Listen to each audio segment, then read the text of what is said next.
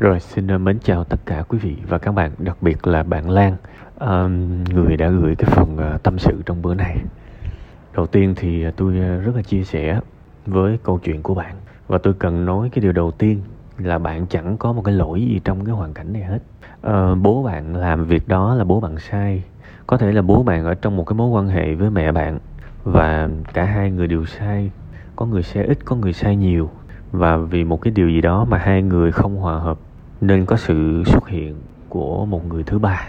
Thì cho dù là chuyện gì đi chăng nữa, thì người sai lớn nhất là bố bạn. Và khi mà bố bạn sai thì không có nghĩa là bạn cũng sai theo. Mình phải hiểu rõ chuyện này.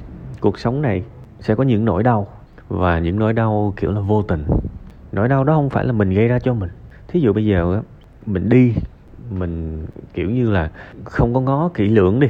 Mình té thì ok, cái cái đau đó mình trầy chân sưng tay thì cái đó là do mình. Nhưng mà có những cái nỗi đau là do lỗi của người khác. Thế thì lỗi của người khác thì hãy để lỗi thuộc về người khác. Đây không phải lỗi của bạn gì cả.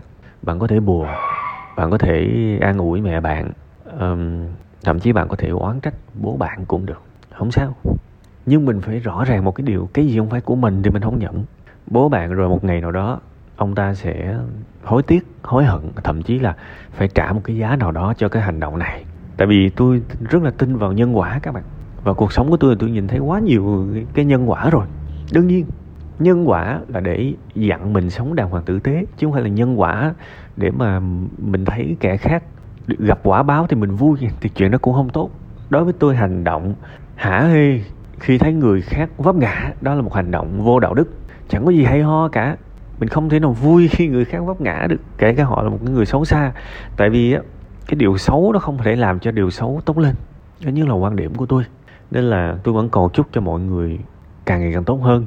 Kể cả ngày hôm nay họ đã làm những điều sai trái và có thể một lúc nào đó họ sẽ phải chịu cái hậu quả. Nhưng mà thôi thì đó là cuộc đời của họ và họ sẽ phải trải qua tất cả. Còn với cái câu chuyện của người con trong cái phần này hãy đối mặt với nỗi đau. Uhm, có thể một lúc yếu đuối mình thích thì mình cứ khóc. Khóc đâu có gì đâu xấu mọi thứ trên đời này đều có một ý nghĩa nhất định. Sự giận dữ cũng có một ý nghĩa nhất định. Nếu nó nó vô nghĩa thì nó sinh ra trên đời này để làm gì? Khóc, nước mắt nó cũng có một ý nghĩa nhất định. Cần thì phải khóc. Mà khóc chẳng có gì sai cả, thậm chí khóc một tuần cũng được. Tại sao không ai nói là sao mày cứ khóc hoài kệ họ? Đừng quan tâm. Tại vì ờ, có những kẻ may mắn hơn, nhưng mà hẹp hòi. Có những kẻ sinh ra, cuộc sống rất ok. Thay vì họ cần phải tận hưởng cái hạnh phúc của họ. Thế thì ngược lại họ lại nhìn thấy những người bất hạnh và họ phê phán. Thì thôi bạn cứ bỏ qua cho họ. Tại vì chắc gì họ trong hoàn cảnh của bạn họ có thể bình tĩnh được. Đúng không? Nên thôi uh, hãy ở bên cạnh mẹ bạn. Tại vì trong cái sự tưởng tượng một cái người mà chung giường chung chăn đã hứa hẹn yêu thương mình đã đi đến cuộc đời của mình mà người đó phản bội mình thì kinh khủng lắm. Có thể bạn đau nhưng mà mẹ bạn đau gấp nhiều lần. Nên hãy bên cạnh mẹ bạn và đừng cho mẹ bạn một cái lời khuyên, cũng đừng có dặn mẹ bạn cái gì cả. Mẹ bạn khóc, mẹ bạn buồn, mẹ bạn la, mẹ bạn giận. Hãy để mẹ bạn được bộc lộ. Nhiệm vụ của bạn là ở bên cạnh và chia sẻ. Thế thôi. Có thể ngày hôm nay bạn im lặng, bạn nấu cơm. Và có thể bạn kêu mẹ bạn ăn cơm, mẹ bạn giận dữ không ăn, không sao cả. Hãy cứ nấu. Đó là cách mình thể hiện tình thương đấy. Cái tình thương bằng mồm là cái tình thương nhiều khi nó vô nghĩa tình thương bằng hành động nó mới có ý nghĩa. Nhiều người bảo cứ cứ thương nhưng mà thấy người khác khổ lúc nào cũng la làng lên. Trời ơi sao cứ buồn hoài vậy? Trời ơi sao cứ giận dữ hoài vậy có có có có, có thôi đi không? Thí dụ vậy đó không phải là tình thương. Đó là sự ích kỷ. Còn thương thực sự hãy cho người ta được bộc lộ ra. Và mình âm thầm mình quan tâm. Ngày hôm nay bạn có thể là người quét nhà bạn là người nấu cơm và bạn là người ở bên cạnh mẹ bạn những cái lúc này đôi khi không có cần nói cái lời nào để động viên nhau đâu.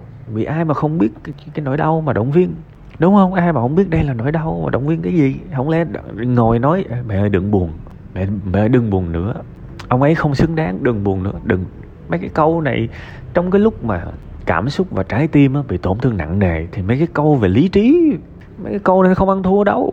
Và nên cái người thông minh cũng phải biết là lúc này nói những câu này không ăn thua mà không ăn thua thì cũng đừng nói hãy cứ im lặng, thể hiện tình yêu thương. Thường thường á, buồn á, thì người ta không có ăn, không muốn ăn, không muốn uống. Nhưng mà đôi khi mình vẫn nấu. Kể cả nấu mà không ăn vẫn nấu. Cứ âm thầm quan tâm từ từ thì mẹ bạn sẽ đỡ. Và rồi thời gian nó sẽ bớt bớt bớt bớt được. Ít ra, khi mà mẹ bạn trong một cái cơn buồn tuyệt vọng, thấy con của mình đã hiếu thảo, thấy con mình nó biết suy nghĩ, thì người mẹ sẽ có một cái sức mạnh để hồi phục nhanh hơn. Đó, tất cả những gì tôi có thể nói, mặc dù là tôi biết cái việc này sẽ rất là khó với một người còn nhỏ. Nhưng mà đây cũng là một cái bài học vỡ lòng về tình thương đó, để hiểu khi mà mình thương người khác, mình thương như thế nào. Ha, tôi chúc gia đình bạn bình yên, mau vượt qua những biến cố này, đối mặt với tất cả và mạnh mẽ hơn, mạnh mẽ thật nhiều sau cái sự kiện này.